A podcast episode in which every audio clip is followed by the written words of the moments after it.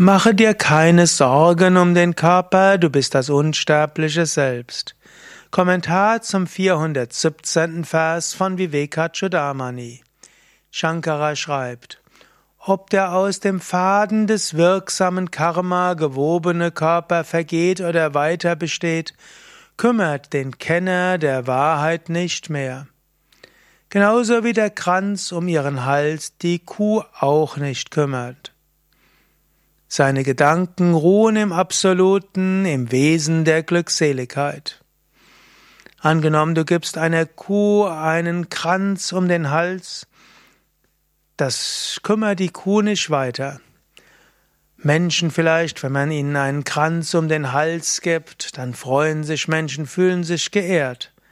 Für eine Kuh ist ein Kranz um den Hals nicht weiter von Bedeutung.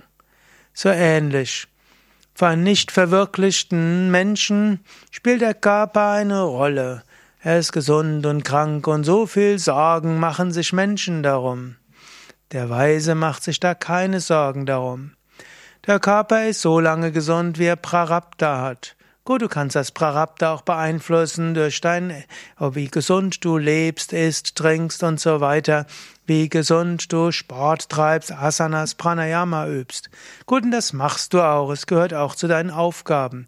Aus Prarabdha Karma kommt auch Dharma und solange dein Körper da ist, gilt es sich, um ihn zu kümmern. Aber um den Körper zu kümmern ist eine Sache, sich Sorgen zu machen ist eine zweite Sache.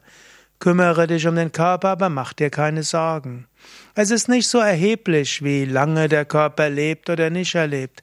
Es ist nicht so erheblich, wie gesund oder nicht gesund er ist. Überwinde die Identifikation mit dem Körper.